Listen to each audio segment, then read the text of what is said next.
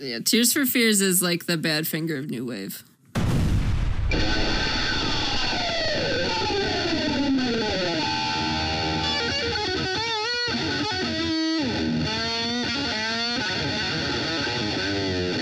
Welcome to Baby Lee Roth, the podcast about playlists. And now, here are Callie, Erica, and Bridget. Welcome to Baby Lee Roth, your favorite mixtape podcast. I'm Erica. I'm Callie. I'm Bridget. Each episode, we select songs that fit a particular theme and we tell you about them. This week's theme is undercovers, or original versions of songs that were not as popular as their cover versions. I'm super excited this week because I tried really hard with my notes. So I hope you like them because if not, I'm never making an effort again. I picked some that definitely, I think our listener demographic will be like, that cover was not as popular. But statistically speaking, it was. And I think that's interesting. I don't know. I think it'll be pretty varied because everyone has a different experience with hearing these songs. So that's why I didn't pick anything. uh, Like for a while, I wasn't going to use some of my picks because I'm like, eh, that's too obvious. But I decided to include them because I don't know. Like I don't have a good grasp on what people know and think about. I've I've learned. Yeah, I think at least like through us discussing which version we heard first, and then we can, you know, ask our listeners which versions they heard first. Also, uh, we'll do a thing. We'll play you at least two versions. Some of the songs have three versions. I guess once a song gets covered, people are like, it's open season. You just- Yeah. Yeah, some of mine have three or four versions. All right, Callie, why don't you start us off? Okay, my first song is "Tainted Love" by Gloria Jones.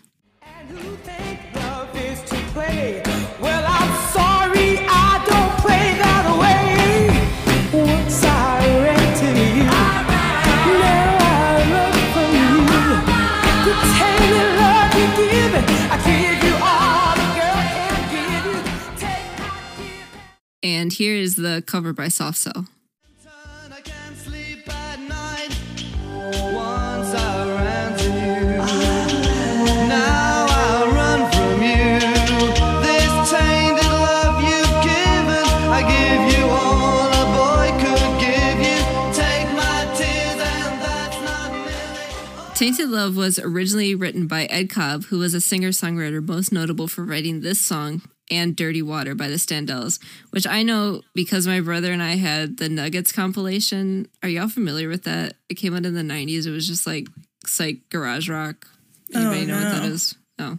It was pretty cool. It came out in the 90s because I think in the 90s, everyone who was like a kid or a teenager in the 60s was coming Oh, of age. So there was so much with like there was so much 60s revival stuff in the Yeah. 90s. We talked about it on one of the episodes how like um like that's like the Beach Boys were on Full House and shit. Yeah. Yeah. like that phenomenon like for, that and like I the we 80s talked and me and my brother yeah. talked about this when we did 12 months on Mike and we're talking about Austin Powers, but um like Austin Oh, yeah. Powers TV Land was banging in the 90s. That's why I was into the Monkees it was because of all that. It was just like Yeah, a whole bunch of Gen stuff from the 60s came back in the 90s. So Yeah. one of those things was this Nuggets compilation. And so that's where I heard Dirty Water. Um, but that's not the song we're talking about. I just like to talk about Nuggets because it was a good compilation, which I think you can find on Spotify, just FYI. The first recorded version of Tainted Love by Gloria Jones was in 1964, but I've also included Gloria Jones's 1976 cover of her own song for her album Vixen, which was produced by her boyfriend Marc Bolan of T Rex.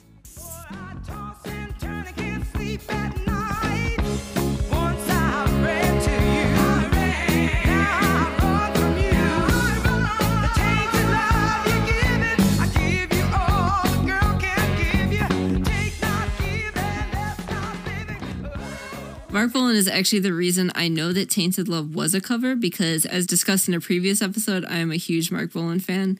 When I was a teenager, my entire life that wasn't consumed by school and playing The Sims 2 was pretty much just me going online and researching Marc Bolan, saving hundreds of pictures of him into a file on our computer, reading Mojo magazine articles, and listening to Electric Warrior and the Slider on repeat, like constantly. So, of course, at some point, I discovered that Tainted Love was not a soft cell original, but was in fact by Marc Bolan's Baby Mama. However, it actually wasn't until researching for this episode that I discovered that the 1976 version, um, I said that wrong, sorry, y'all. However, it actually wasn't until researching for this episode that I discovered the 1976 version. Previously, I had only heard the one from 1964 that has kind of a Motown sound to it. The 76 version rules because it sounds like a T Rex song. It has congas. Around this time, he was doing kind of like a disco sound. Um, so you can definitely hear that in the production and the the music. Um, and it really showcases Gloria Jones's voice in a way that Mark totally underutilized when he had Gloria on his music as a backup singer. Because in those songs, he basically just used her as Flo and Eddie, but like louder. if you can, if you can believe that. Um, I like this '76 version of Tainted Love better than the soft cell version, and better than the original um, '64 version, also by Gloria Jones. And I'm now obsessed with this whole Vixen album. It's really sick um, but I'd never heard it before. I didn't even realize that he had produced that album for her. I'm not going to talk about the Marilyn Manson version because fuck that guy, and I've also never heard it, so bye.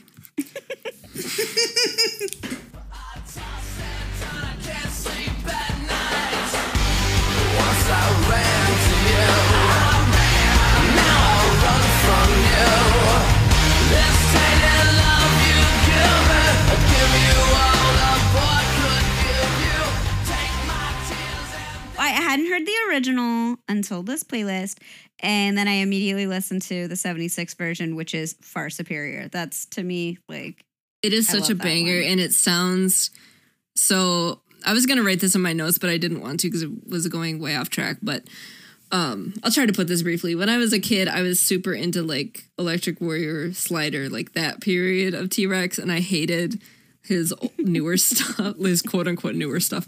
Um, when he was like really deep into cocaine addiction and like cheating on his wife with Gloria and I was very much like a goody goody. But as an adult now, I'm 30, I'm older than Mark was when he died, and I love the newer stuff, like 75 through his death in 77. There's some really good stuff on those albums. how old was he when he died? He was 30. Whoa. He had just turned 30. I he don't was as think I old know- as Jesus. Jesus was 33. Oh, wow. Okay, he was younger than Jesus. I'm sorry. You I know more about Marc Bolan than Jesus. I know. When I turned 33, my other friends that had been in the Catholic religion all texted me, Happy Jesus age. you made it as long as Jesus. But no, I think that's really interesting. Um, I like that version a lot. I do too. It's I feel like that piano part, the like really relentless part of this song makes way more sense in the 76 version than it does in the soft cell version. Like I've always loved the soft cell version, but that kind of you know the dun dun dun dun dun dun mm-hmm. dun dun yeah that that's I'm, like I'm trying to figure out which version they heard. I mean, I guess it could have been both, but like hmm. mm-hmm. you know British people were obsessed with Northern Soul, but also like Marc Bolan was more famous in the UK. So I and and he like really influenced a lot of like punk and new wave artists. So I imagine they would have definitely heard the Gloria Jones version too from 76. So I don't know. It's like, I, I guess I could have heard both because you can hear both influences in the soft cell version. I don't know that much about soft cell. Were they like a pretty like legit undergroundy kind of band, or were they more? I don't know anything about. I know I know Marc Almond kind of, but I feel like they were influenced by T Rex because a lot of punk rock and new wave people from that era. I know the Damned appeared on Marc Bolan's um, television show that he had as like fucking like Sonny and Cher ass like variety show called Mark. True, isn't it? Oh God. It's called Mark. yes, it's so amazing because when he does the um, I don't mean to talk about Mark when I'm trying to. Uh, this is Gloria. This is Gloria I know, this is Gloria show Jones's song, but but she was driving the car when he died, so you know he gets to steal the spotlight a little bit. From her. Oh my goodness. Is she dead? no, she's not. Um, and thank goodness I'm not not to cast aspersions, but um, anyway, Where's just like a really Erica tries so hard to not make us problematic, and I keep just dragging us back. down. Let's relitigate Marc Bolan's death. um, no, but his his variety show is so funny because Mark has this like typical like Mark soft spoken voice. So all of his intros would be like, and and now we're gonna play the damned. Is a little band uh, like something like that where it's like why are you talking so quiet? It's like an NPR. kind of except oh it's funny you can find some of the clips on youtube i highly encourage you to watch them because they are great I love watching old shit that I wasn't alive for or the right age for on YouTube, especially like music related shit. My friend was looking at Prince stuff the other day, like different videos and different performances, and she found one and she sent it. And I was like, oh, yeah, that's from like the musicology era. He did the little acoustic performance with Wendy. And she was like, is there, I, I can send you nothing that you haven't seen and i was like i wish i wish that was the i wish you could but unfortunately i've seen it all. Just sitting there watching endless like old talk shows. Yeah i mean that's that's me with mark. I there's nothing i haven't watched when i was like 17 that was available out. Yeah.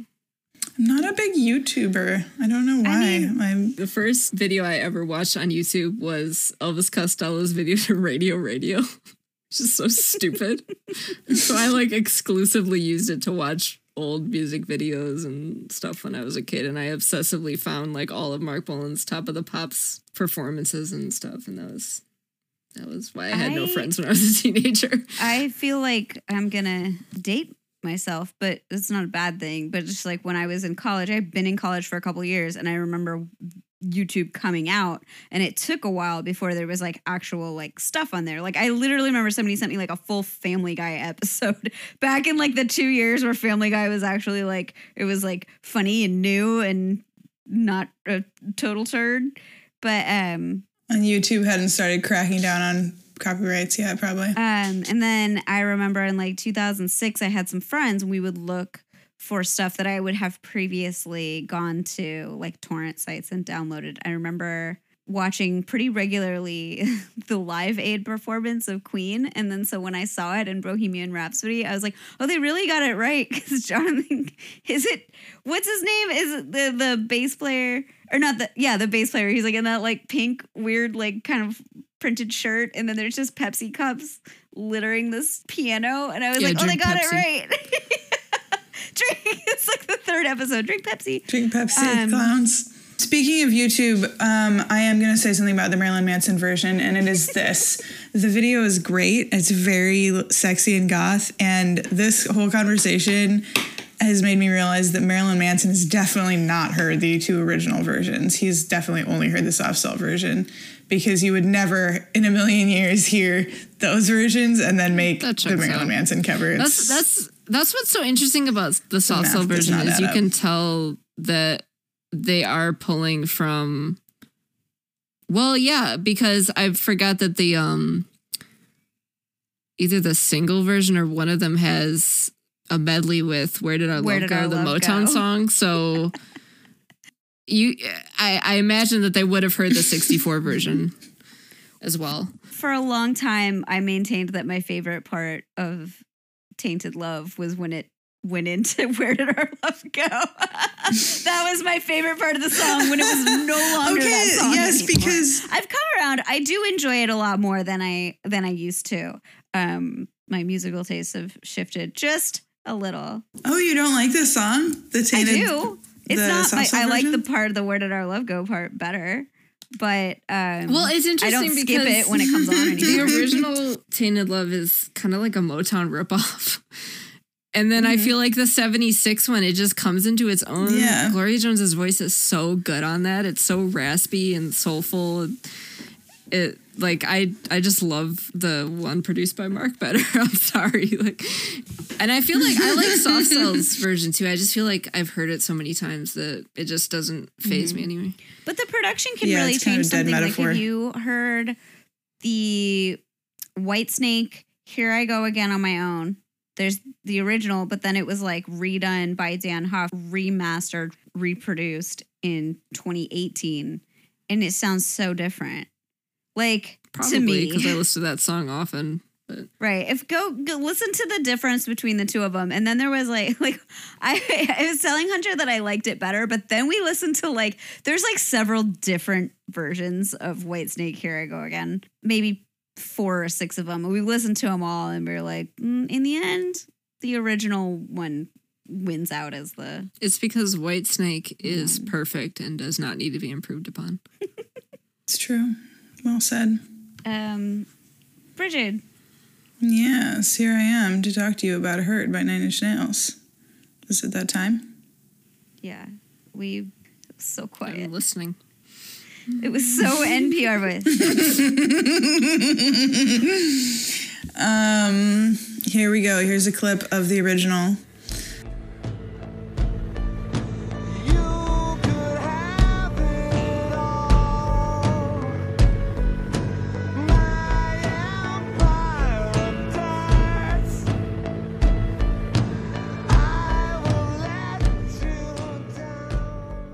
Friend Wade recently informed me that Nine Inch Nails is redneck Radiohead, and the more I think about it, the more I have to agree. Um, I loved this album and Trent Reznor in high school with a limerence so deep and fervent that it could only have been fueled by the most clinical of depressions.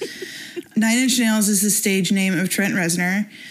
I don't actually remember anything about him as a person. I, at one point, I could probably tell you his whole birth chart from memory, but I don't know where he's from or how old he is or what his first band was called anymore. And I consider that growth. Um, their first album came out in 1989 and it's super angry and danceable. And then they had Broken in 1992 and then The Downward Spiral um, in 94, which is where Hurt comes from. The Downward Spiral is a concept album, and the concept is misanthropic depression that ultimately sucks the narrator into its void. It's fucking, let's have a parade about that. This is very like disjointed. I tried to do very little research about this because I didn't want to get triggered into another like spiral on Nine Inch Nails. Um, yeah, then they after the downward spiral, they had further down the spiral, and then that's pretty much where I stopped. My my hyperfixation ended, and I moved out of my hometown. Um, but if you like record industry drama, you should read the history section of Nine Inch Nails on Wikipedia because they've changed record labels very angrily many times. Um, they also have this thing where every official release has a Halo number. It's confusing to me. I don't understand what the purpose of it is. They're like just a chronological numbering of official releases by Nine Inch Nails. Not super clear. If anybody out there, any industrial genre clowns want to weigh in on what the purpose of Halo numbers is, please do. Um, but speaking of hurt, this song is about how the narrator is such a toxic, damaged person that he can only feel through pain.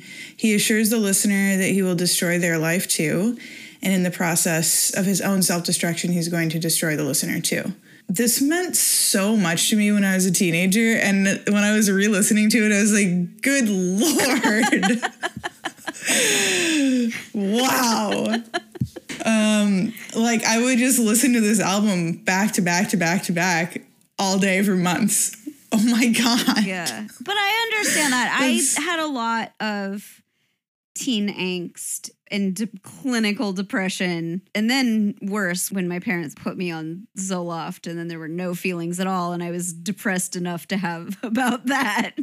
But I listened. well, i can't believe you weren't a nine inch nails super fan No, I did. I liked what I knew from the radio, and so I knew, you know, the the basic hits. But for me, it was my my coming of age timed itself a little bit more with um, like Third Eye Blind and Everclear, and that guy's got some like daddy issues, and somehow, which is really. But I get that. I, I get like using music, especially at that stage of your life where you're like, you have very little control and you feel like you're old enough to make some decisions for yourself, but no one trusts you and they just tell you how dumb and childish you are. And you're like, well, I guess I'm going to go listen to my Limp Bizkit.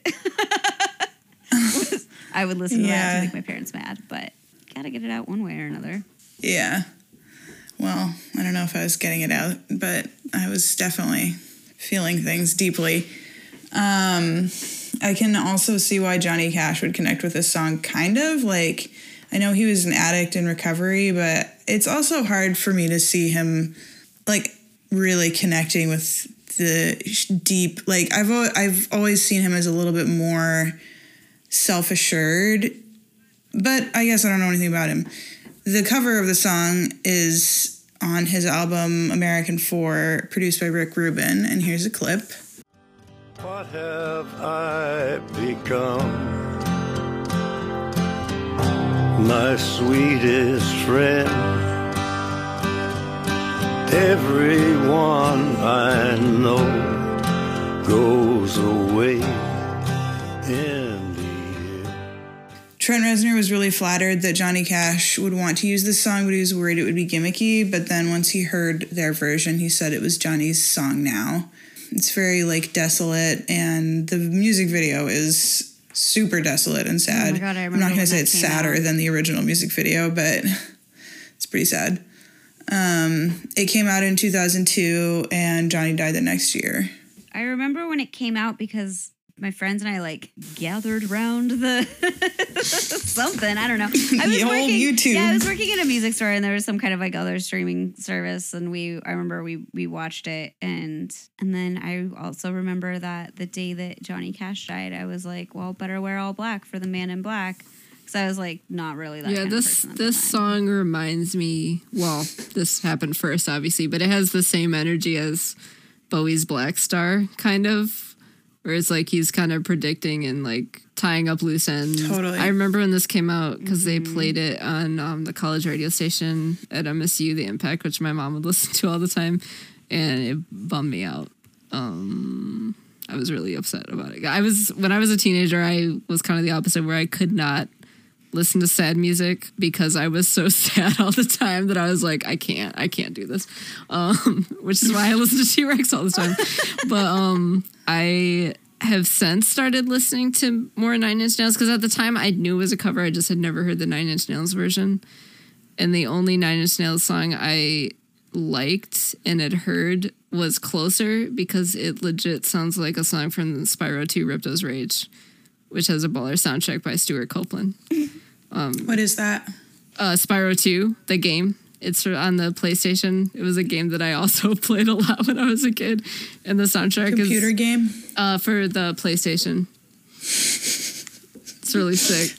And Stewart Copeland of Believe It or Not, the Police did the soundtrack for that, and a lot of and a lot of other '90s kid stuff. He did the theme song for the Amanda Show, which sounds it, it's yeah. He did a whole bunch of stuff, and it's like his, the Spyro soundtrack is one of my favorite like pieces of music ever. It's it's so sick. It's such a baller soundtrack, except for the "fuck you like an animal" part. That's not in the Spyro 2 soundtrack. But I, I but if you listen to the the music from Hurricos, the level Hurricos, and then you listen to Closer by Nine Inch Nails, it fucking sounds similar. I swear to God. And I remember thinking that when I was a kid, and I listened to them again today, and I was like, yeah, they sound very similar. So, fun fact that's not about the song you chose, but it is about Nine Inch Nails. So,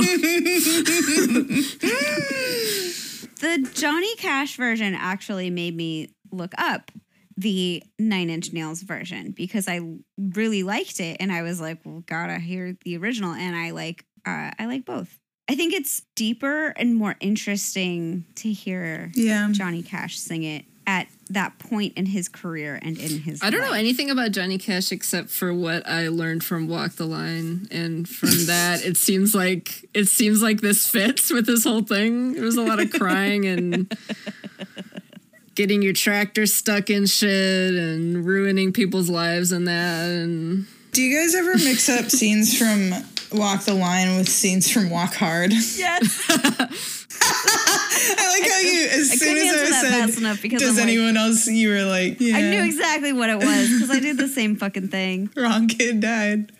Just the mixing up of the names and the scenes and stuff. Because I was like, been cut in half real bad. That's not the right movie. I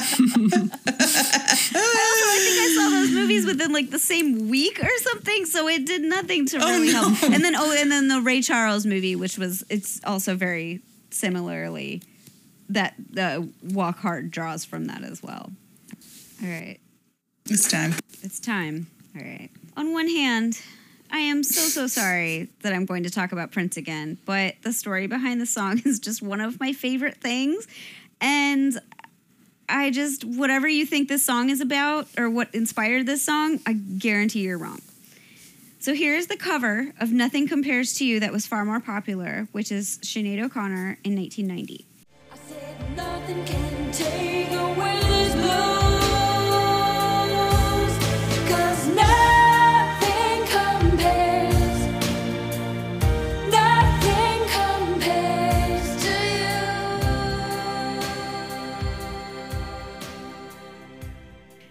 Prince's version, which was a recording he did as a demo for his side project, The Family. Cause nothing compares, no, nothing compares to you. Nothing, nothing. And you know what? Fuck it. Here's part of the family's version.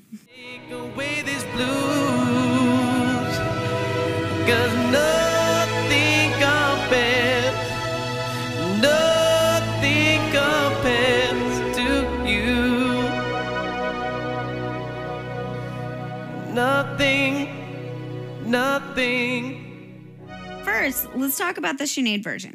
So Prince liked writing songs for people, and he would even offer his own songs for people to cover. Like he gave "I Feel for You" to Chaka Khan, which, funny enough, is another song that's more popular than its original. Um, and he was a he kind of ghost wrote. He gave a lot of songs away. But unfortunately, Prince did not give the song to Sinead to cover. She just took it, and Prince didn't like that very much. But this episode is about original versions, so let's get back to that. I do think it's important to address the timeline of releases. So, first it was The Family in 1985. Sinead released her version in 1990. And then in 1993, Prince released a version with Rosie Gaines, and it was a duet. So then, only after he died, this original recording from 1984 of just Prince came out. Just in case anybody wanted to be like, well, technically it's the family. No, it's a Prince song. It's a Prince song. It's always been a Prince song. I like that we are we are already anticipating Prince fans coming for us. I just, I I just think this has never happened in the history And, of the and let it, podcast. Not let it be yet. known that we say fuck those people. fuck you. I have spent a lot of time Argue with in your mama. in person and in the internet where Prince fans love to talk to me like I don't know what I'm talking about, and it, I have a huge chip on my shoulder from Oh it. no, trust me, I know. And I will Yeah. run those people You out on were a rail and bully them. It's the Wizard of Oz. You were there. Erica, you were there. we we I know, for a fact that we can bully these people. So Yeah. don't even you could say whatever the fuck you want on here. I fear no nerd. Don't come for us. And also- okay. I believe basically everything you say, even though sometimes I'm surprised by it. Okay, great. So this song was and is often used after Prince died, and it's often accompanied by like a photo or a video montage, leaving nary a dry eye in sight. Um, a few of Prince's ex-partners um, at the time have claimed it's about them, and the lyrics really do sound as if they're written about the loss of a romantic partner of some sort. But the real inspiration for this song came from his housekeeper at the time, Sandy. They did not have a romantic relationship. She just kind of like ran his life. So here's a part of an interview with Susan Rogers, who is his recording engineer from 1983 to 1987. They worked together 24 hours a day for that like four year period. So she says, in the summer of 1984, Prince was on a creative roll, cranking out a song a day. His housekeeper, Sandy, had to leave suddenly to be with her family when her father died of a heart attack. So she had been gone for a couple weeks, and Sandy ran Prince's life. Prince kept asking, when is Sandy coming back? So if you think about the song, think about the line, all the flowers you planted died when you went away, and the line, I know that living with me is sometimes hard. Those are about Sandy. So those are like his housekeeper who took care of everything. So of course it could have been, you know, the inspiration and morphed into something deeper, but I just I really like that it's about that specific relationship. And I also like that Susan Rogers said something else that I noticed myself about Prince and his music is that he was very specific and very guarded about what he wanted people to know about him. So something that would be really personal or not on brand for him or kind of like how he wanted to present himself to the world, it would be really easy for him to just give that away to the family, which was like his girlfriend Susanna Melvoin and Paul Peterson and you know what was kind of left of the revolution like more like whoever he coerced into like I think isn't like isn't Jerome in there? Um but Yes. I like yeah It's I like literally it's literally the white dude who replaced the other white dude from the time and Prince's Monty girlfriend he has a and name Jerome. keyboard um, yeah, it's it's replaced by Saint Paul Peterson. yeah the dumbest fucking name. I would like to talk about the family in a moment after I finish talking about that because that's like the fucking prince being the shittiest person and it's so fucking petty and funny. But anyway, um, I like that he took the song back like after Sinead did it and he recorded a duet with Rosie Gaines because the Rosie Gaines version is fucking amazing and she like crushes it live. Like he started doing it on the Diamonds and Pearls tour in 92 and then when the hits came out he added it as like an officially released song. Um, I just fucking love Rosie Gaines so much.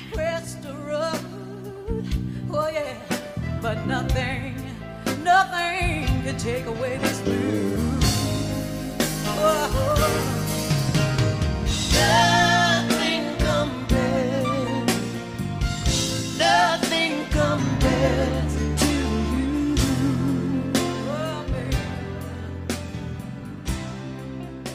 So I heard the Sinead O'Connor version first, then I heard the Prince and Rosie Gaines duet, and then the family version, and then finally like the Prince version because that's you know whatever. But um, the family version, I don't like it. I always say like about every song, I'm like, oh, I like it. I don't fucking like it. I'm allowed to say that. so what about which versions did you all? I don't hear? like the family version of Nothing Compares, but I do like a lot of songs on the family album. Um but I actually Oh. like I, I like the Prince The- bootlegs better than Um, the family. the but thing. there's some bangers on the family album because during that period, Mutiny is my favorite Mutiny's dope, High Fashion song is dope. of that era. Screams High of Passion is rules. So fucking dope. Screams of Passion rules because those are those are so specific to Prince, and he would perform them live, but just he well, gave them I to the family. originally heard them from Prince because the first time I heard them was when my brother had downloaded a whole bunch of Prince bootlegs. No, he didn't. Don't listen to this. Um, and I heard a whole bunch of stuff on there, and I was like, these songs are so sick. But um, even on the family album, that's when Prince was working with Clare Fischer, and I just really Oh like god, strings and pop Fischer, music yeah. um, which is another reason I love T Rex was because of the strings. Also, fun fact about Clare Fischer is from Durand, Michigan, which was a major hub of the Grand Trunk Western, which was referenced in our labor episode in relation to Grand Funk Railroad. So enjoy that little Michigan Railway deep cut fact for all you railroadies, Grand Funk heads, and Michigan history buffs. Railroadies. Just a little tidbit for the bullies. Um, I heard Mutiny for the first time right after Prince died, and he no longer had his grasp over YouTube.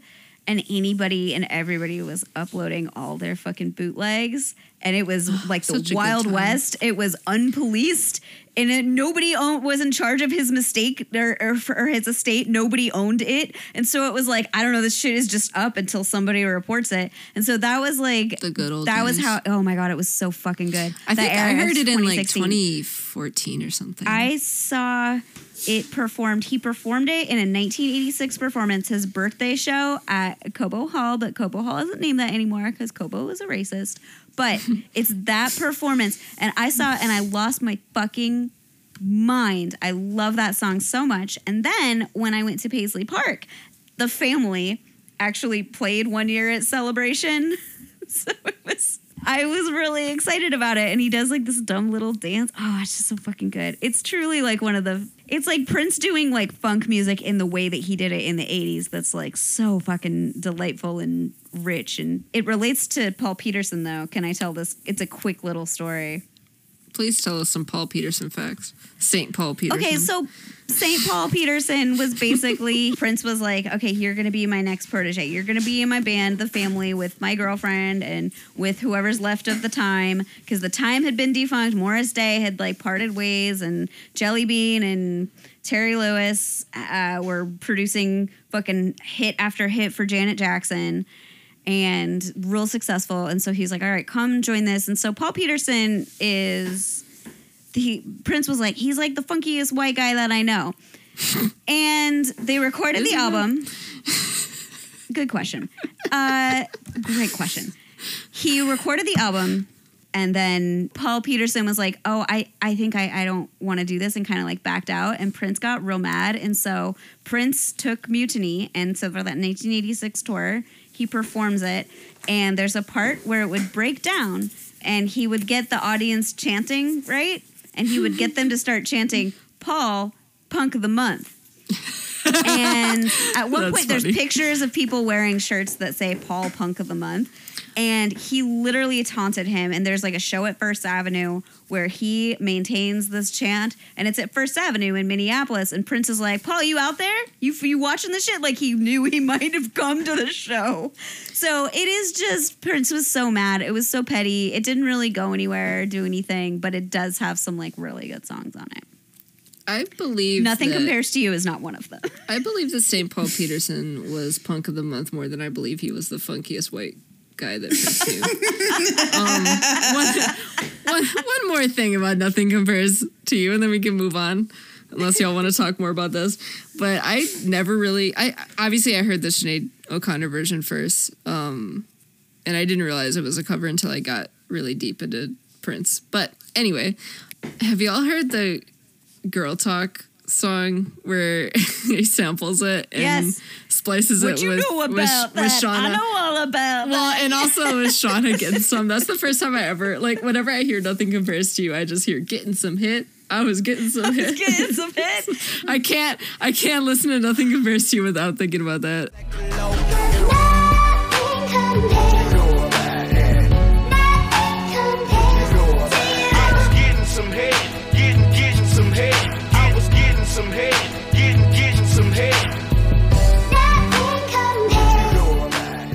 On Feed the Animals, which is Girl Talk, which came out in 2008, which is really funny because I was obsessed with Feed the Animals and the one that came out after that, those two albums he has. And I was like obsessed with it. My friend and I went to see the show. And then my friend Lizzie was like, that's my friend Greg. Like they went to college together, and I was like, "What?"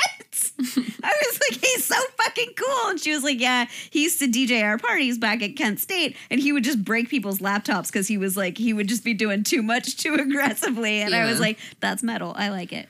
I always like Girl Talk because it sounded like the music I made as a teenager, but like better because I did a whole bunch of sample heavy bullshit music, which is still on SoundCloud if you want to hear it. But I, Oh my god, I want to hear it. I will, I will admit that it's not as good as Girl Talk. I didn't go anywhere with it, but um, I didn't Chris mix anything, so it sounds like shit. Oh, What about Chris, Chris Cornell? Cornell also covered the song, and it's not very good. What? I didn't know that. I didn't.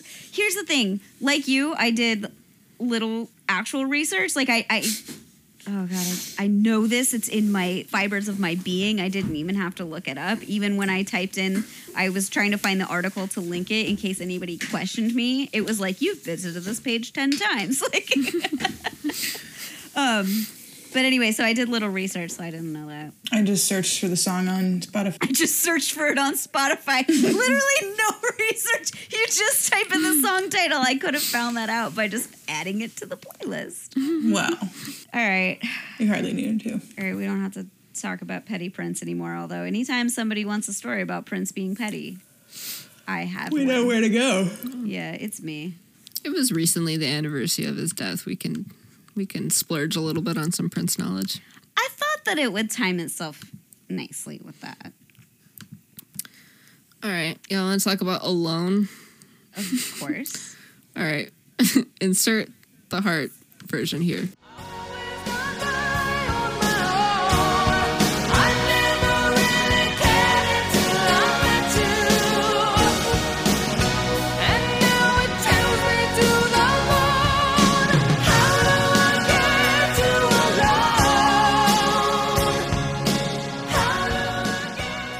Alone by Heart. We all know it. The piano exploding in the video. It fucking rules. But did you know it was originally recorded by I 10, which is comprised of a couple of AOR dorks, Billy Steinberg and Tom Kelly, who penned dozens of hits for hotter artists, and a bunch of session dudes from Toto, Pages, and Journey. Unfortunately, not Randy Jackson, though, just the drummer. the I 10 What's- dude. wait, Callie, wait. What's AOR? album oriented rock. So shit you Oh. hate, Bridget. Stuff you. St- this is this is you're not gonna like this. I did like this song actually. I listened to the whole thing. The i10 or Heart. I ten. The i10 version is pretty cool. Um, I still like Heart better, but I, I'm but I like stupid fucking I mean, Toto, Toto shit. So Hey, okay. Thank you for educating me about that. Let's course, move um, along. basically it's like not all AOR is yacht but not all. Wait, But all yacht rock is. But not all uh, yacht no. rock is AOR. Yeah, so like the They're Venn diagram does not. it's not. It's No, only um, one. It's The not. Venn diagram overlaps, but it's not a circle. yeah. basically they're adjacent, um, but not the same. so I'm sorry I interrupted. so do the math. Um, no, because other people might not know who what AOR is. Um, okay.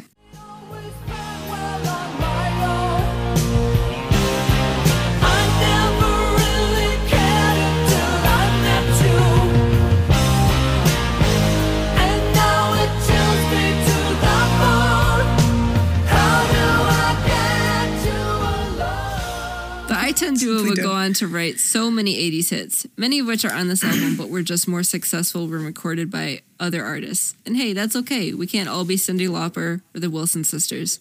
Some of us are the people writing the songs behind the scenes for these mega artists and making mad bank for it. From the personnel list, you can probably tell that I initially discovered I-10 from listening to the Beyond Yacht Rock podcast, which is how I discovered this song was an undercover.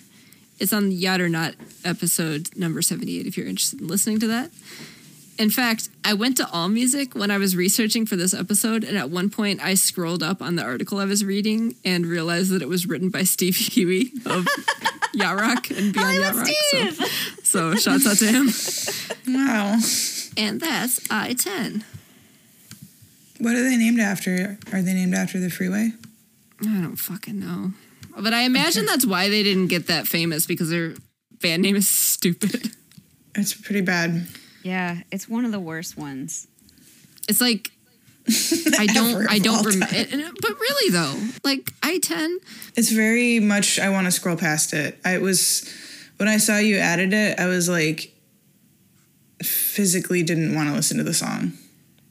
Yeah, and like the the, the album cover just looks like generic like cold clinical like corporate art from the 80s. Like it's just so Theater mask. Yeah, like who fucking who fucking It's cares? fucking but dumb. I mean, I love this shit, so I care because this is like Well, it's a great song. I'm glad I listened to but it. But not only that, but like that specific aesthetic is so in my wheelhouse. It's like if I see some dorks writing divorce core music in the 80s, I'm like, yeah, I'm all about this.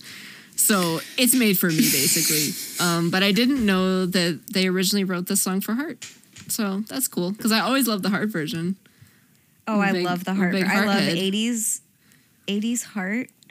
I do love speaking of album oriented rock. I do love Dreamboat Annie, Mm. but it's such a different vibe than fucking the I love I love eighties. I love eighties heart better than seventies heart. I love um these dreams. Love it. I almost so chose beautiful. Dreamboat Annie for our flutes episode, but I was like, it's not time to talk about heart just yet. It's not time. Save it. it's not. Yeah, but on a flutes episode, come on. Waste. Our least listened to episode, by the way. That's crazy People to me like, because I love that episode, but I it's also so love do good. too. But people hate flutes. Haters. The people hate flutes and they love crime. They, that's something we've learned. You clowns have weighed in and you love crime and you hate flutes. There's no accounting for taste. My next song is Valerie by the Zutons. Um, I was very surprised to learn that the Zutons were a band from the years 2001 to 2009 because their sound is super early 90s to me. Like, I could see this song being on the soundtrack to a teen comedy based on classic English literature. Here's a clip.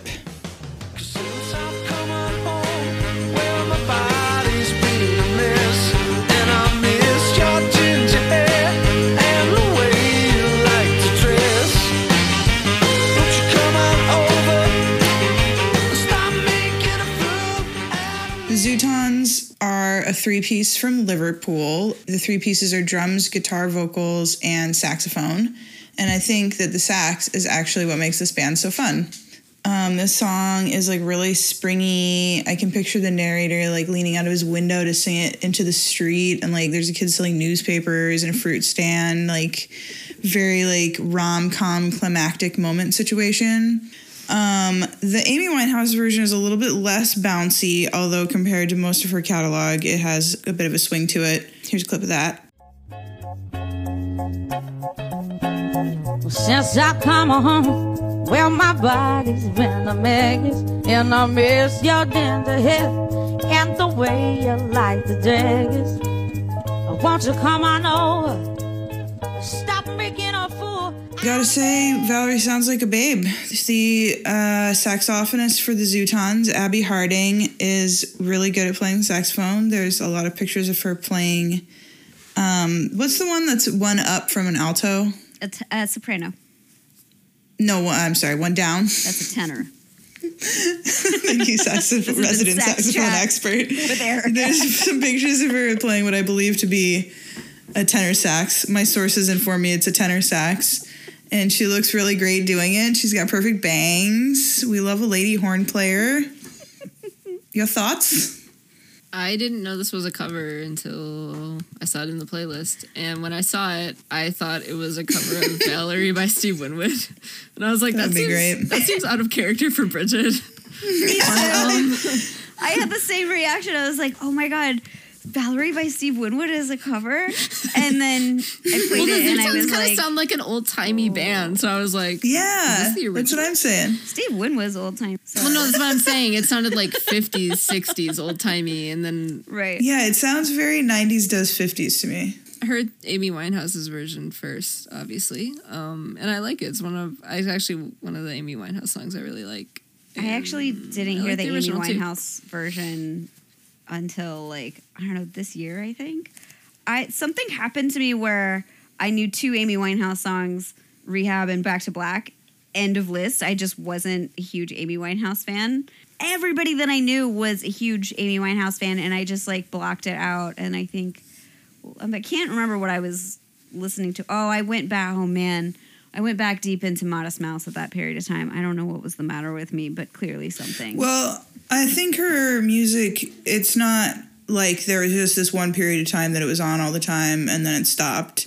And also those were her two biggest radio hits. And then stuff like like Valerie came out after she died on um, a compilation called I think it might have been on like a special extended edition of Back to Black, but again, that might not have come out till after she died. But I remember it getting a lot of play when her album Lioness, which was like unreleased recordings from the BBC, came out, and that was way after she passed away. And then also, like, her stuff keeps kind of coming back into the cultural cycle with like different, like the documentary, and then her dad's trying to make a new movie about her. And for some reason, Valerie in specific has been getting a lot of play on like not the radio, but like in cool stores. That Yeah, I kind think of I, I actually I actually heard it when I worked at the comic store, yeah. and, and we could pick our own music, and someone had a playlist with that on it. So that's where Yeah, I heard it first. It's always on like salon playlists and like like the type of shot like pigment type shops will mm. play it. I was gonna say I could hear it. I could see it being on a playlist at my shop. Um, I wouldn't put it on there, but one of the No. Yeah, you would put Valet cool people who are Winwood on allowed to make playlists. I'm not allowed to play my music at my shop anymore because I played Van Halen one too many times. And then my shop owner was like, "Okay, you have to stop playing Van Halen." And the next time she, ha- I was like, "I promise, no more Van Halen." And the next time she came in, I was playing The Bird and the Bee, the Remembering the Masters or something. That's a cover.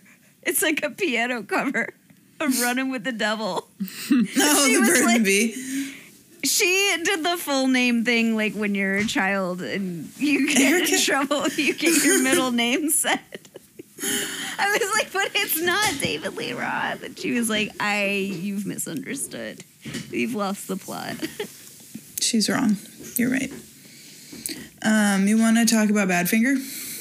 Oh, yeah. I sure do. This song is called Without You. The more popular versions belong to Harry Nilsson and Mariah Carey, but the original was recorded in 1970 by Badfinger, a duo from the United Kingdom. Here are the covers.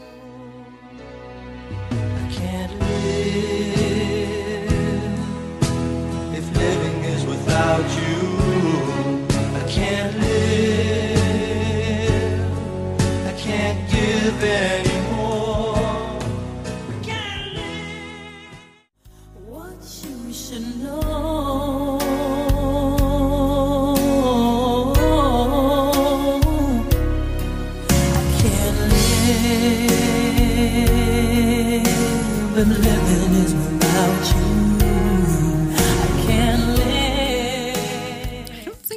Duo.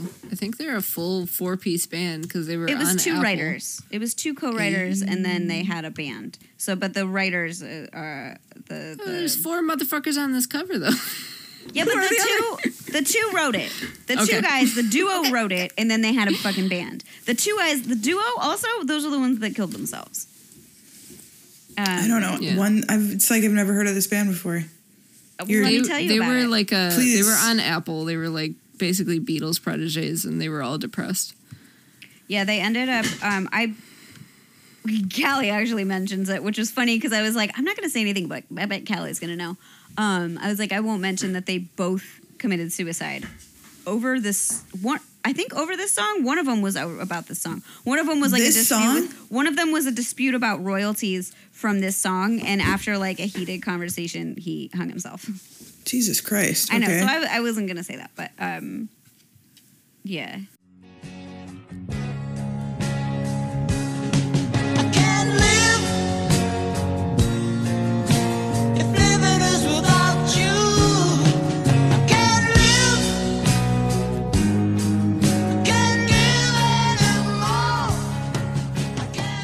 the third power ballad I've had the pleasure of talking about on our little show. The first was Lady by Styx, and then Delilah by Tom Jones. Actually, um, I think it's the fourth because Nothing Compares to You is also technically described as a power ballad. So I guess that's a preferred genre of music for me. Without You is quite clearly about a breakup in that absolutely heart wrenching place where you feel physically ill from emotion and it feels like you really can't live without someone. The cover versions both have long and sustained notes as the song begins to crescendo towards the climax. But the thing I really like about the Badfinger version is that the notes are short and they're clipped. Like, it really evokes that feeling when you're on the verge of tears, and if you open your mouth, everything might just spill out on its own. And like, even when I'm happy and content and, you know, love and life, the song still makes me cry because it's just bubbling over with emotion and it is really beautiful while really, really upsetting. Um, which version did you find folks here first? For me, I heard in this order Harry Nilsson, then Badfinger, then Mariah Carey. And the Mariah Carey version I heard last night. I didn't know it did existed. not know there were any covers of this until I saw it on the playlist. Um, I've only heard Badfinger, but I am a big Sad Boy '70s power pop fan. So um, I As- first heard this song when I was a kid um, because I I don't know if I mentioned this on the podcast before, but we were like a big like Beatles household growing up. So um, obviously we were aware of Badfinger as well.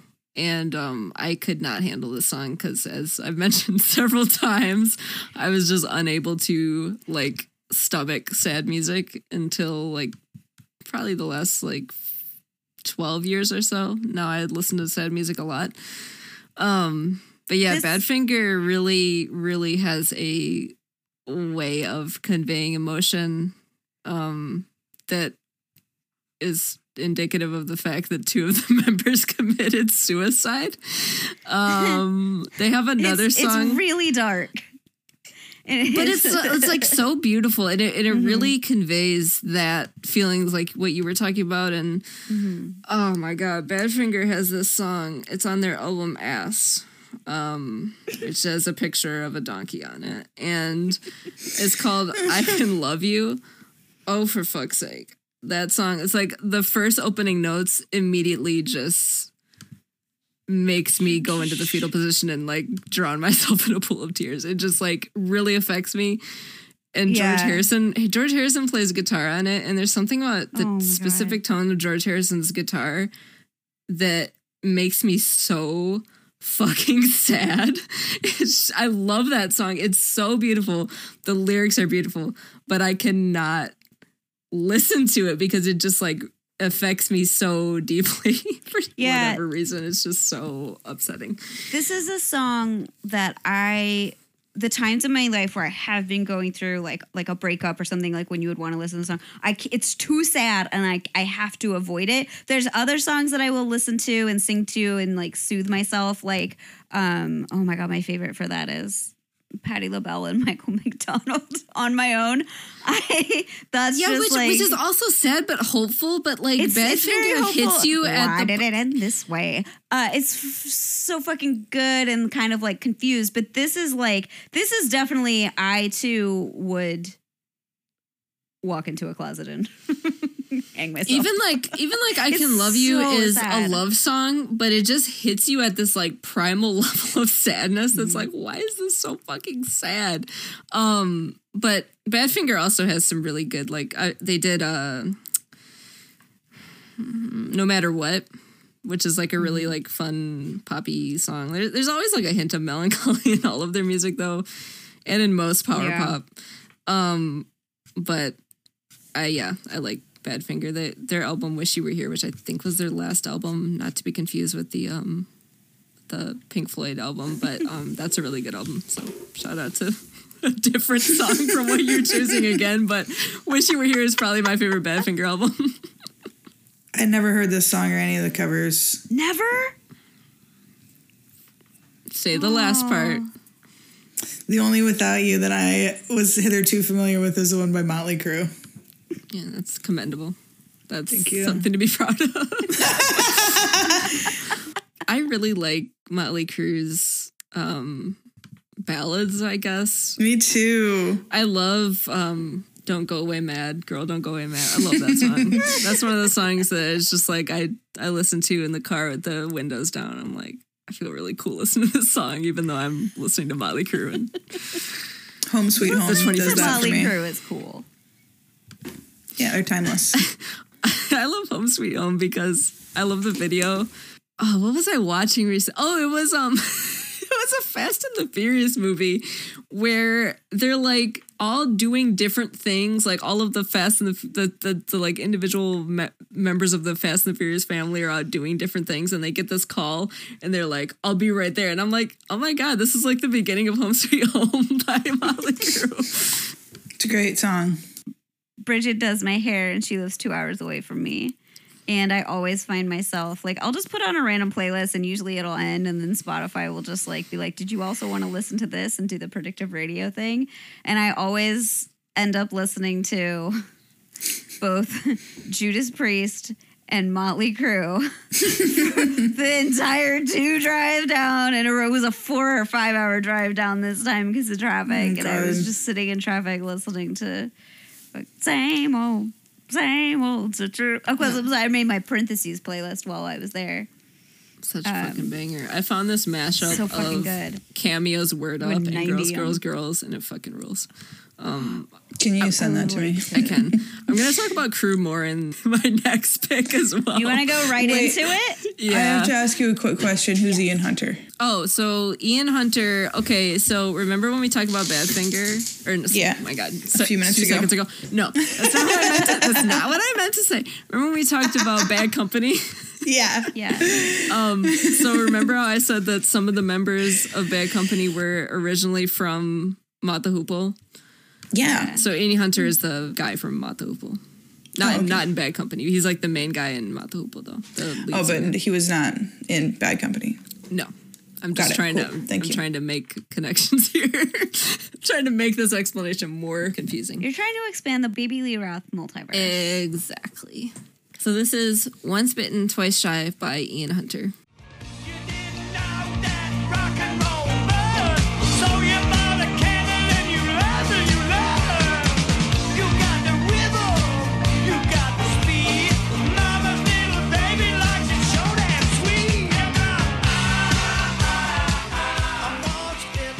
This is one of my favorite songs of all time. And you would think that a glam metal version of this song would be so fucking sick. When Quiet Riot covered glam rock staple Come On Feel the Noise by Slade, great. An improvement, even. It just makes sense that 70s British glam rock in the hands of the American sleazeballs who grew up listening to it would rock hard as fuck. But alas, the glam metal version that we got of Once Bitten, Twice Shy in this bullshit timeline that we live in is by Great White. And oh, how they butchered my boy.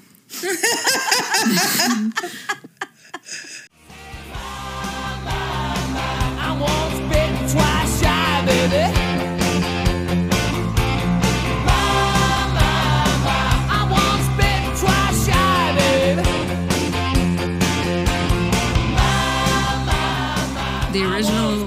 Bitten, Twice Shy by Ian Hunter just has so much swagger, so much sleaze, and so much balls that it really didn't even need to be covered.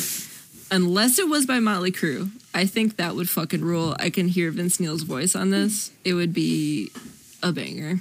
Like Strongly most, concur. like most crew songs. Most crew covers. Have they covered anything? No, they have. Yeah, smoking in the boys' room. Yes, of course. I love that part. I'm not going to get too off topic, but I like the part at the beginning where he's doing the spoken word part and Vince Neil goes, But I found a way to get out of it. he looks and sounds so stupid in that video. Oh, I love him so um, much. Yeah, I love, we're big Vince Neil apologists over here. Anyway, back to back to Ian Hunter.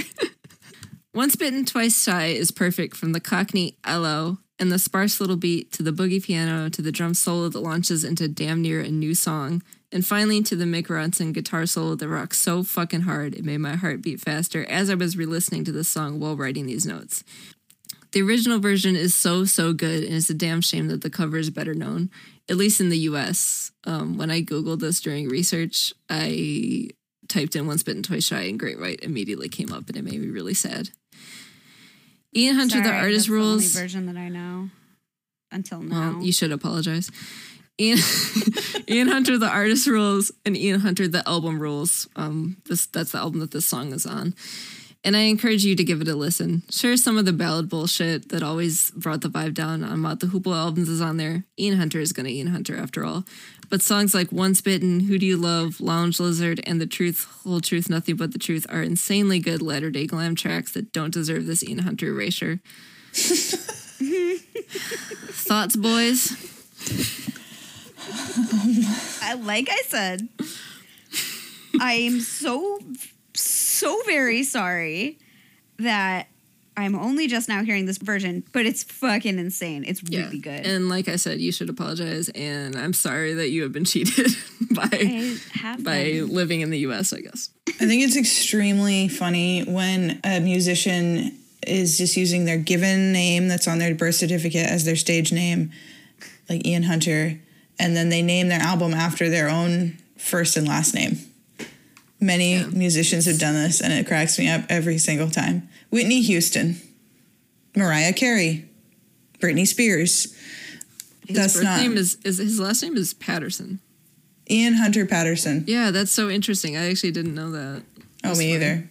But I, I would have dropped the Patterson too, I suppose. I don't know. Am I alone here? Is that funny, or am I? No, I like that. Like, here's my birth, cer- like my given This name, album my legal by name Ian on Hunter. my that appears on my social security card. Yeah. My government name. Oh, Ian Hunter got fucked again because um the presidents of the United States covered Cleveland Rocks for the fucking theme of the Drew Carey show, Cleveland and now Rocks. yeah, but not Oh, the one used in the. Drew Carey show, which I'm sure is more famous because everyone knows the Drew Carey show, obviously. Yeah. Um, do y'all? Well, no, I don't know if y'all played The Sims as as prolifically as I did, but in The Sims, um, there was like a party expansion pack where if you had an insane party, Drew Carey would show up. And I, I had I had Drew Carey come to many of my parties. I don't mean to brag, It's pretty but cool. Every time you talk about The Sims, it just like makes me so happy. if Drew Carey is a Wait. rockin', don't come a knockin'. Wait, Bridget, what? Oh, I was just gonna brag also about my video game conquests, and it is that at one point I was number one on the A list on Paris Hilton Hollywood. Oh, fuck, that's good. sick too. Oh man, I played Kim Kardashian in Hollywood a lot. I hated everything about. I hated that I did it, but all my friends played it. We could play together and do modeling shoots together and get stars. And then because there were two different kinds of currency, and one of the kinds of currency you could only get by like either paying for it or you would do a bunch of like promo things where you would like sign up for different like emails, like win a year Big Macs or whatever. And I used my old boss's like mailing address. And I signed her up for a ton of shit, and I got the good hair. That's pretty genius. I that's actually the game that I meant. Also, there's no such thing as Paris Hilton Hollywood. I believed you that there was. Thank you. Um, would you like to hear about this weird song? Yes, Yeah. please. Yes, please. My next choice is called Alone Again Or, and it is originally by Love and covered by The Damned. Love is an underselling but critically beloved psych band from the late 60s in LA. Their album Forever Changes is super important and influential to other musicians, but especially at the time, not super radio friendly hitmakers. This song, Alone Again Or, is one of their better known tracks. Here's a clip of it.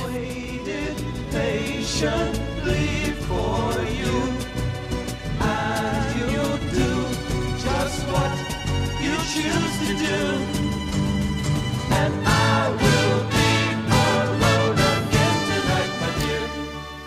Arthur Lee, the frontman and songwriter, was known as the toughest kid in his South Central neighborhood in the 50s, which is pretty funny because he was also an accordion player.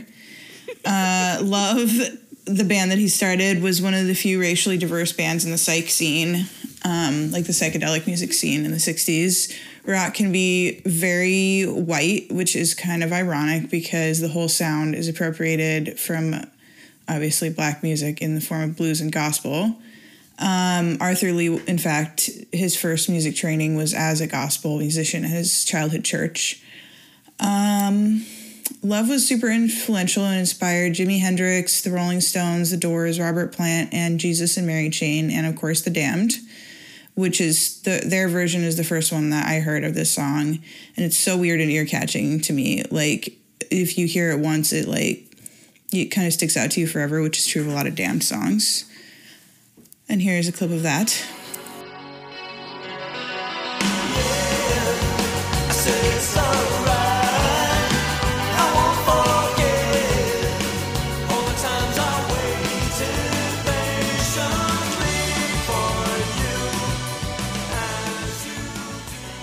It's from their 1986 album Anything, which was a little bit after their like it's definitely like their post-punk era um as opposed to like the neat neat neat era.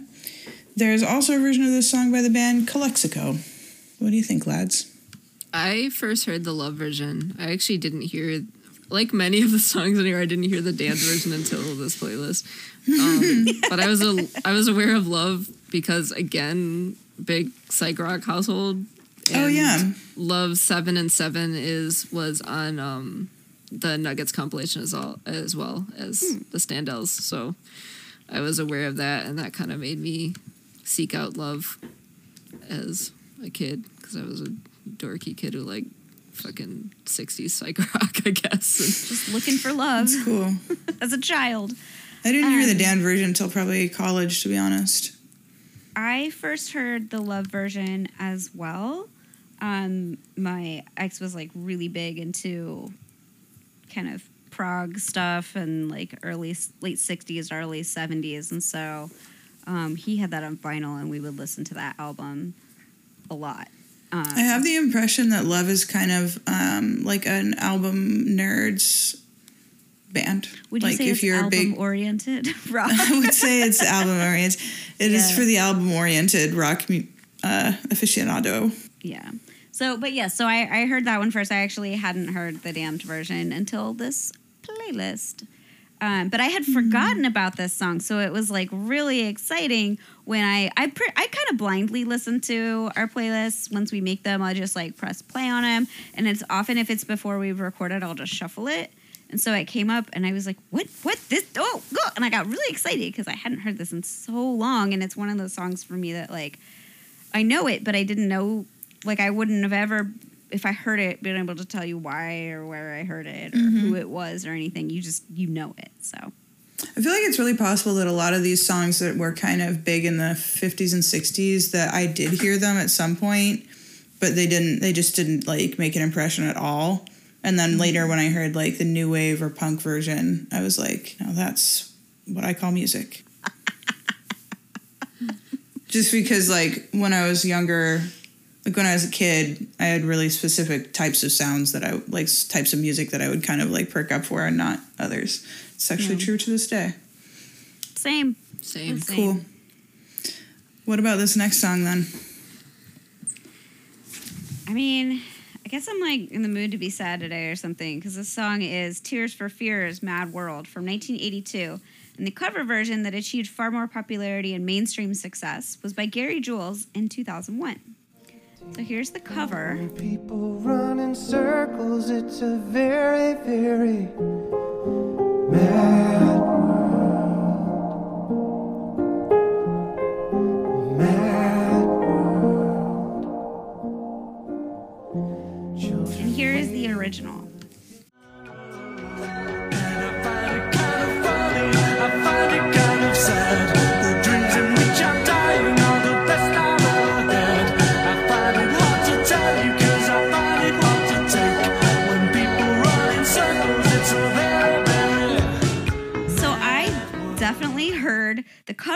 First because it was when one of my favorite movies as a teenager, Donnie Darko, which is like really off brand for me. Like it's if you know anything about me, this is like very confusing information to absorb at this moment. Like it's far too dark. The bunny is far too scary. There's a gross pedophile and there's like no real resolution to much of the plot. Like it's just weird to be weird. Um, but it's like weird and spooky. And there is something about it that I when I saw it when I was 18, it was just like very comforting to me. I again I- I was going through a lot at the time. so um, but I loved like the dark and creepy soundtrack too. And hearing the Gary Jules version made me really curious about what the original was because I did know it was a cover. Um, and then I discovered Tears for Fears. And then I spent a lot of my freshman year of college downloading Tears for Fears from like LimeWire and Kazaa and putting them on mix CDs I made for people. so I know I also used one Tears for Fears song in an animation project I had to do in college, which is funny because even when I was in high school, I was using shit like Danger Zone and Van Halen or I guess Van Hagar right now as soundtracks for my video projects. And all my classmates would be like, why is your music taste the way that it is? Um, so after hearing the Tears for Fears version, I much prefer it. Um, it was released as a single in the UK and like three other countries, and it didn't really do much chart wise. So I think that while many listeners of our podcast might be of the demographic where it seems wild to insist that the Gary Jules version from a fucked up movie in 2001 was more popular, but I'm talking about like statistically speaking, yes, that is the case, and it is more well known. Um, which, what did, what did y'all hear first? So at first, when you put this on the notes, I was like, there's no way that there is a version of this song that's better known than the Tears for Fears version. But then when I listened to it, I was like, okay, yes, that's in every fucking movie. It's in every emo movie since Yes. 2001. And every time I hear it, I think it's a joke. Like, what if we covered this unusually sad new wave song in the style of REM? I always thought it was REM. It reminds me of like the male counterpart to Aimee Mann's songs on the Magnolia soundtrack. Yeah. um, where it's it's very sparse and it's just fucking sad. And the original is not sad. It's just kind of like an observation and it's just I mean it's dark and it's weird and like they the the interviews where they talk about recording this song it's like yeah we were looking you know looking out our apartment window and whatever town they lived in like watching the hustle and bustle and we're like it's a it's a mad world out there or whatever I mean, Tears for like, Fears is pretty fucking accent, sad. It's just not slow and dirgy Yeah. like the bullshit Gary Jules version. Right. Like Yeah. The lyrics are like- super sad, but Yeah. Yeah, Tears for Fears is like the Badfinger of new wave. yeah, totally. I agree. They're like very, very sad, and I love them. Yeah, they're super tears, tears. It's in the band name. It's tears. This um, song, also, this cover started the trend of every horror movie having a scene with a down tempo, maybe minor key acoustic cover of some like super poppy song. And we're all begging, all of us, for it to stop. It's been apparently 22 years of this trend. My favorite was the one that they did for "I Got Five on It" by Luniz. For Yeah. um, for, uh, See, that you was- it. They used For it in, the, us. in um, Fast and Furious, right? Wasn't it in the Fast and Furious promos?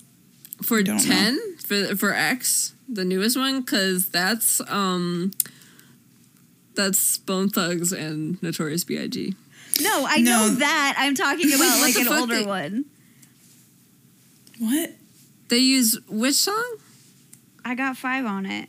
Like it's like a foreboding version of it. Like Oh, that was for that um Jordan Peele movie. I don't remember which one it It's was. called Us. Yeah. and it's a subversion of this trope. oh, okay. Sorry, I thought it was for a fast. I'm sure Fast Fast, Furious. and Well, I think Furious it's has some also- bullshit on it. I wish Fast and the Furious was a horror movie. That'd be fucking sick. Ooh. God, I would love to see one of those Speaking my recut language. as like how they do the um, YouTube. Speaking of YouTube, they do like the they people do the, the, the recut content trailers creators. like Mrs. Doubtfire as a horror Yes. movie and and the one Shining as like a, a beat with the Solsbury Yeah. Hill as the soundtrack is the fucking one. it's so Um, good. Yeah.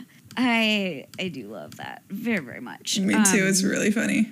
I feel like Bridget looking back at why did I listen to Nine Inch Nails so much? Why did I, I watch Donnie Darko so much? Oh, I know why I listen to Nine Inch Nails so much. I just feel bad for past me that that's what okay, I. okay. Okay. all right. I- There's no fair. doubt in my mind. I remember it's crystal clear. I also like how you ended that with like, and then I left my hometown. I was telling someone today, my coworker and I decided to have a, a 90s country. One of our customers called it a hootenanny. Um, but if we had a 90s country revisit? And I said, Will you play my my Ohio Erica anthem, Wide Open Spaces? And there were customers in the store when I said this, and I was like, I remember driving around in my dented 1993 Nissan Sentra, literally driving through cornfields, singing this song at the top of my lungs, being like, "Someday I will leave. Someday I will leave." And you did. yeah, It didn't even take that long. yeah. I also I thought it was really funny when my parents thought that after I ended a relationship, they're like, "Well, we'll get the Rick Astrum ready and we'll get back here." And I was like, "I'm, I don't, I live here now." No, you don't understand. The hometown and I have also broken up. the breakup yeah, I won't very be final. back. no, thank you. Maybe I should tell them about the wide open spaces driving again, literally through cornfields. See, this is one of the many benefits of being the child of weasels who had to also escape their hometown. They got it. They were like, see ya. The hometown I long, grew up in was so small and crappy, but my mom also hated it, and my parents weren't from there. Where does your mom live now?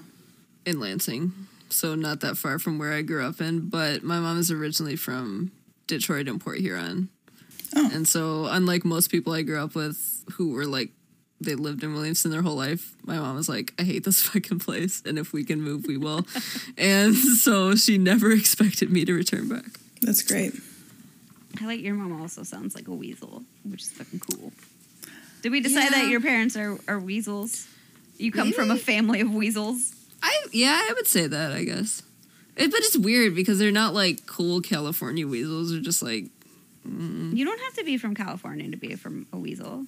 No, not at I'm all. from Ohio, and I I'm guess there's Michigan a Michigan weaselly weasel. My brother is a weasel. My brother Mark and his Farner. wife are both mage weasels, and they live in uh, the great state of Iowa, and always have. like that one is a jock weasel. Like that makes Yeah. me real happy. Yeah, my one of my brothers is a jock weasel. One is a science weasel. Is such a thing as jock weasels? If you meet my brother, yeah, he he's like in deep cover, but he's a weasel. and then my middle brother is a music weasel, and he is also chef. Shout out to Harry's Bar and Grill in Iowa City, Iowa. All right, Bridget, will you consult our crystal ball slash shared Google document and tell us what our next theme is? Yeah. How many numbers do we have? One hundred. We have, oh my God, we have 100 numbers. This is relevant to only us. Boop, boop, boop, boop, boop, boop, boop. Pick that number. It says pick number forty. Number 40, gonna be one of mine. List. Oh, Oh, that's gonna be yeah. Oh, this is gonna be fucking hot. I'm so excited. All right, Bridget, you did the thing. Follow us at Baby Lee Roth Podcast on Instagram, especially if you like dumb memes or if you want to see some of the things we talk about on the show. You can email us at babyleerothpodcast at gmail.com and leave us a review on Apple Podcasts or whatever you listen on. Like, tell your friends, bro. Um, ladies and ladies, uh, our theme song is by Electromagnet and our art is by Marlobro. Additional audio support provided by Hunter Burgan. Everything else is all us, baby. Nanu nanu. So long, sluts. It's the most animated I've been the whole episode, and then I end with nanu nanu.